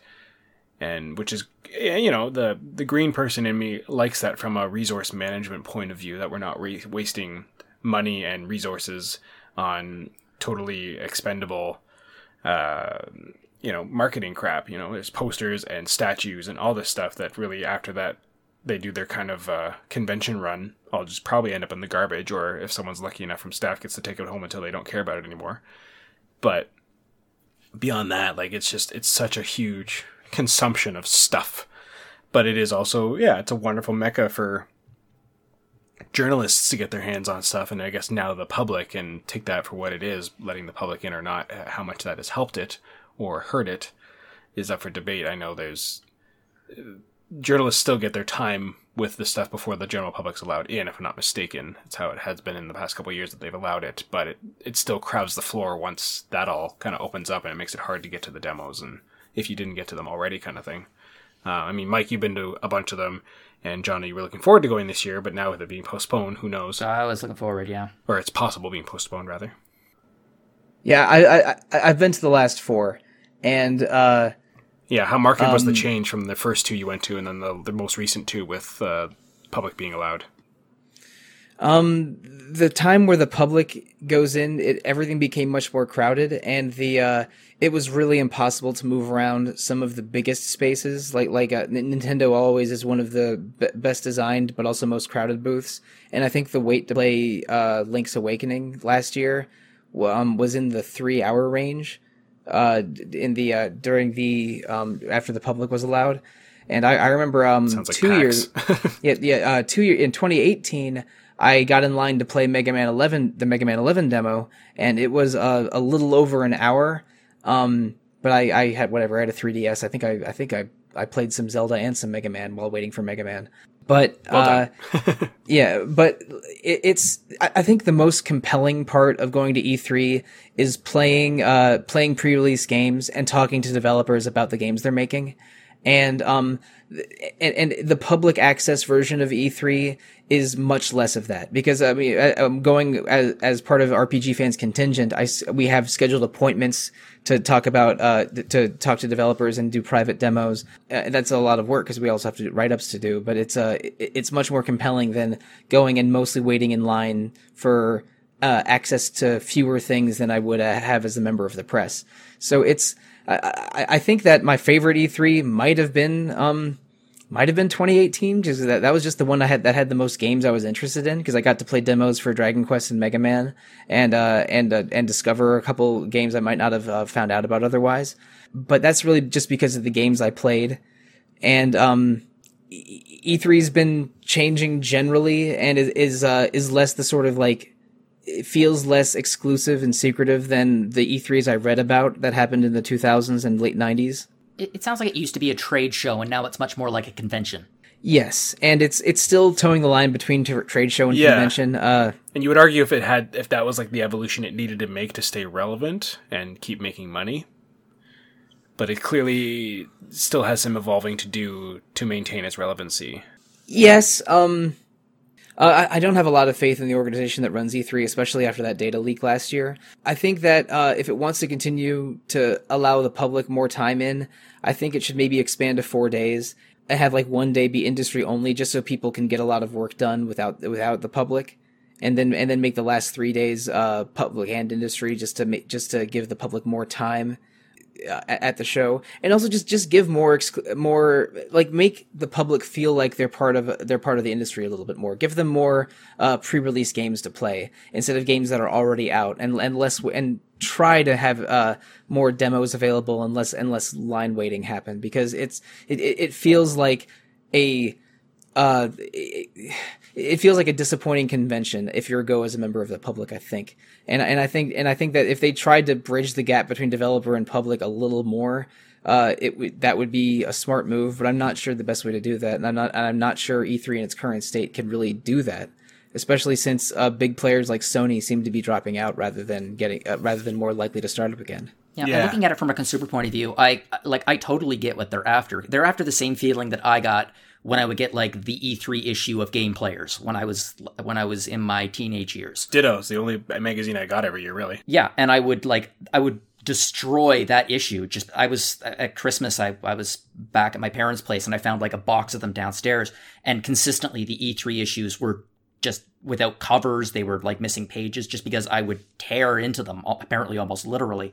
Um, and that's what I think the audiences are after. They want that feeling that they're getting the preview, they, that they're getting to see something that not everybody else sees. They're getting the door opened and they get to peek inside.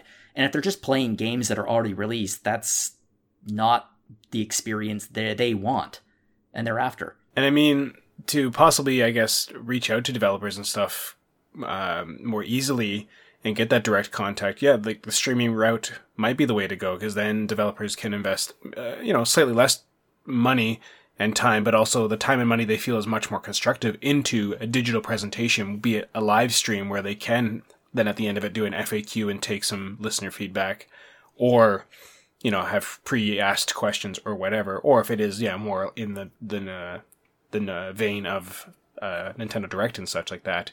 Like, they get to cater the experience and do it on their own time and budget and not have to send scads of people and product to the, the showroom floor. And that gives fans a more immediate feedback, uh, I guess, a more immediate consumption of it, right? And I think on our side, this is a hunch. I have no idea if this is the case or not, but I have an odd feeling that with the advent of more video game streaming services, that game game journalists, the press, so to speak, it's sort of you don't really have to go to E three to play previews anymore. Eventually, they're just going to be able to stream the preview directly to individual uh, journalists, and they get to play for a predetermined length of time. And that is yeah. going to be infinitely cheaper than having to set up systems and bring people in and make appointments. Exactly. All they have to do is digitally set up a time for in their servers where they say, okay, well, this site is playing it for an hour here, this site's playing it for an hour here, this site's playing it for an hour here, and they can get it all done in a day. Yeah, and they just get a, a dev on the live stream with them, and then they can answer questions and talk through it and stuff, and you get you still get that connection, right? The big thing is just control, right? I guess the only reason why that hasn't happened before is because the worry of leaks and such. Yeah, and I think if they're controlling, if the games are being run off their servers, they might have to worry about video leaks, but if they put a watermark on each one, they'll know exactly where it's coming from. Mm-hmm. I mean, if, if Netflix can block that sort of technology, except for the mostly savvy people who really are trying to get around it, like, yeah. there has to be a way. But yeah, it's definitely the biggest thing for them to overcome is, yeah, the control of how the material gets disseminated. And it wasn't until recently that this even was going to be a possibility. In fact, it's still not a possibility for people who do not have uh, ridiculously fast internet connections. True. Um, but in about I don't know, the next three to four years, that's going to change. It's going to change a lot. I I mean, uh, personally, this is a conversation topic for another time. I'm not in, I'm not a huge fan of the idea of streaming games. I like, I say I like owning a game, but the reality is I don't own a game. It's files on a system that I'm downloading from Steam. But I feel like the technology is going to advance. It's going to keep getting better until it is nearly indistinguishable indistinguishable from playing the game on your own system. And I think at that point, it's going to open up a lot of doors for developers to preview their games with journalists or uh, beta testers without even needing to distribute copies. They can just run them on their own servers. Um, and that will give them a higher level of control over what gets leaked, what doesn't, and be able to track the leaks. Um, again, I don't have the inside track on this, certainly not. I this is just a feeling I have that the industry is probably heading there. And if that happens, the main reason why you even have E three goes away completely. It evaporates. And then you genuinely could just make it into a video game convention. Yeah, it's it's definitely a big conversation. And like, there's no immediate answer to how it can or will change. And you like to think that's something that the, the creators are scratching their heads over, but... You know, like Mike said, there's uh, there's some faith to be re-earned from them as well for, with all that. So, yeah. yeah. At Still, any rate, I'm disappointed. I'm disappointed that I won't be able to go this year. Potentially, you may be able to go digitally. We'll find out. I don't think I'm going to make an effort to attempt this, to attend this year. I mean, I've had my, my large vacation be Los Angeles four years in a row, so maybe it's time to. Uh, save my money and my uh, and my hours and go somewhere else this year. Go to Los Angeles and go to Disneyland.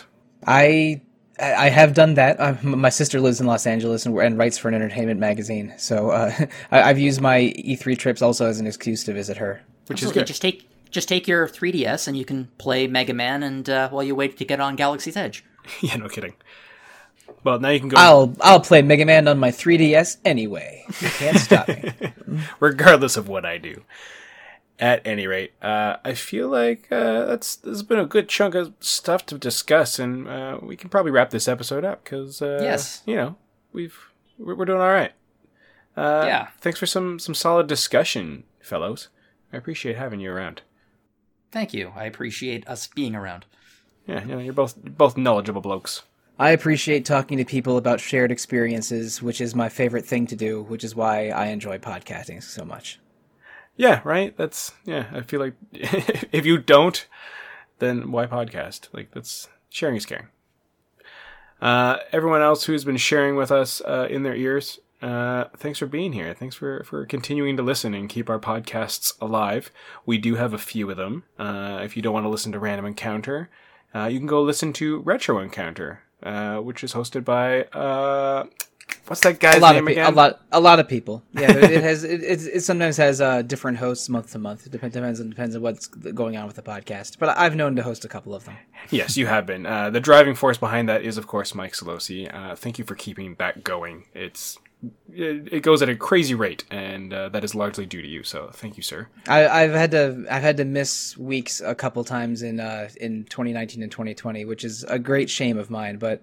I, I still, you know, work hard to try and put out a podcast every week that's at least in, a little interesting. Mm-hmm. Yeah. And based on what you told us uh, in this episode, there's some exciting things going on in the future. Sure, yeah. Um, we're doing uh, two episodes on Soul Blazer in April. I mentioned already Ooh. that we did. I mentioned already that we're we're doing two episodes on Tokyo Mirage Sessions in March. And if you go back and listen to some backlogs in twenty twenty, that you'll find two episodes on Suikoden five and two episodes on Nier Automata. Happened recently, so it's uh we're all over the place. That is, I think that I think that is four different generations of video game systems that I just mentioned. Um, depending play. on yeah, yeah, depending on where you place the Wii U versus the uh, versus the P S four. Yeah, but the uh, but we're, we're all over the place with uh, with uh, Retro Encounter, and uh, there's a lot uh, a lot more planned in the future that I'm not gonna mention yet. How very retro, but we'll get there, no doubt. Maybe uh, maybe some Yakuza, maybe some. Stoneshard was that, that was that what it was? Shardstone? Stoneshard, yes. Give it Stoneshard, uh, yeah, give sure. it five years, then well I guess two years technically, and uh, yeah, it'll count.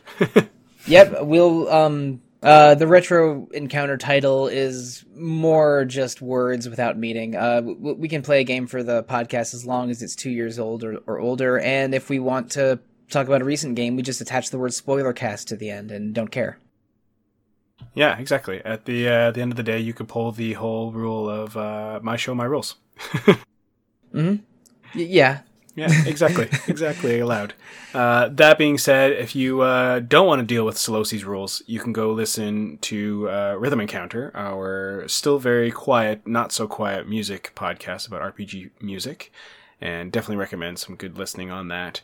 Good recommendations for stuff you may not have heard before.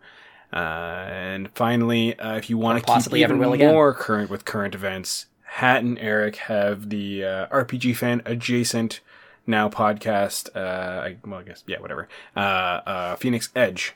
So go listen to them and uh, give them some love. They also record that live, so you can even watch them while they're recording. I don't know if they have fan interaction. Have you watched any episodes, Mike? No, I, I um, I've listened to several episodes. Uh. And and watch them stream a couple of times. They stream on, on Monday or Tuesdays via YouTube, and uh, and they do have some fan interaction with comments and in Discord. And they even had a one podcast fan join them as a panelist for one episode. Very fun. That was kind of always my dream when I was listening to uh, Random Encounter back in the day. I always wanted to be a, and even on Rhythm Encounter, I just wanted to be a fan. Uh, I got guest at some point, and then to the point that I just bullied my way on to being a host. So there you go. Here I am now. Haha, it can happen. It's good to have goals.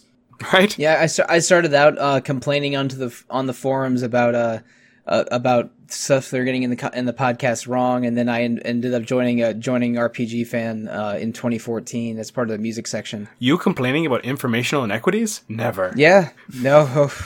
I'm I'm I'm the worst at that. I'm I'm the I'm the most annoying version of a YouTuber Facebook comment. and I, but I but I did but I did start the uh, the Random Encounter drinking game on the forums uh, se- some several years ago. I'm a little proud of that. What were the what were the rules? Um, if Rob talks about Dark Souls or Diablo, Amen. or um, if uh, if, if Steven uh, talks about Phantasy Star or Sega, and if and if. And if uh, I forget, there was a Derek one too, but I forget what it was. I'd have to I'd have to go through some twenty thirteen forum posts to find it. Which who wants to do that?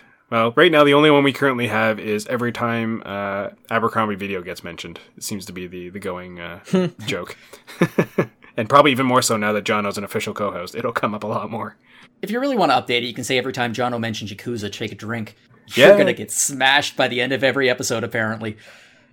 Yakuza, the Dark Souls of R P G Fans Random Encounter. And on that uh, note, folks, let's keep going with the outro train. I thought Dark Souls was already the Dark Souls of R P G Fans Random Encounter. I don't know. Has it has it faded with with Rob? Was Rob the Dark Souls of R P G Fans Random Encounter? I mean, it's retro. Or is he the? We've never we, the we've never done a, a Souls episode of Retro Encounter, although we have talked about it a little bit. Yeah, and there's some of them that definitely at this stage would be probably more digestible, even like Dark Souls three or Bloodstained.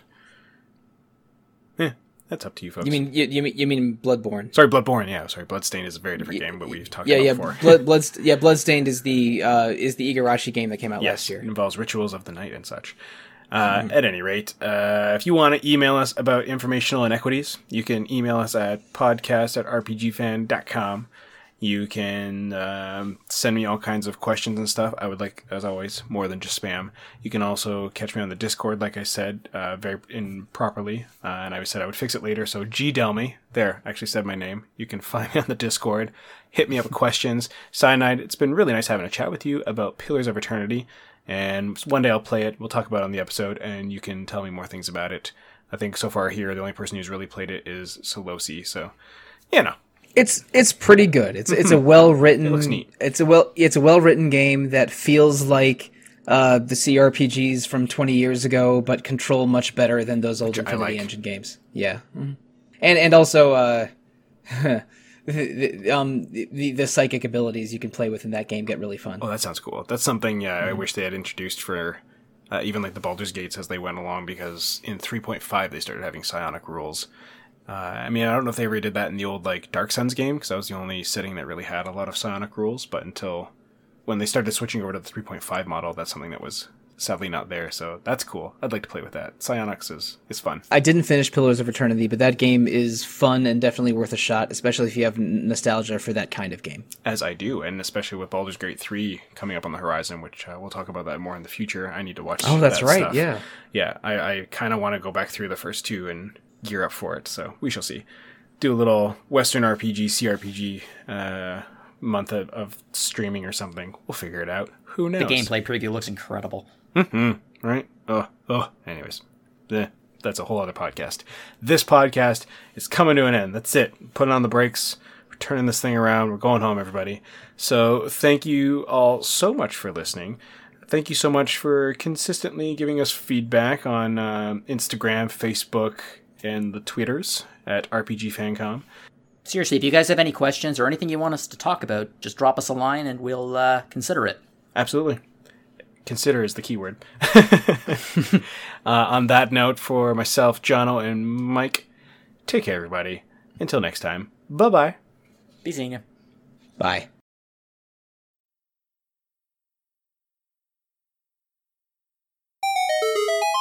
This is a crossover on par with, like, Endgame. Okay, it's it's more like a crossover where uh, Jessica Fletcher from Murder, She Wrote went to Miami and teamed up with Magnum P I. That, that That's the crossover. I'll take it. The only way in which this is, like, uh, Avengers Endgame is that Thanos has already started to uh, make things disappear, and that's why there's no uh, rhythm encounter. Oof. Oh. Oh. Sad, sad horn.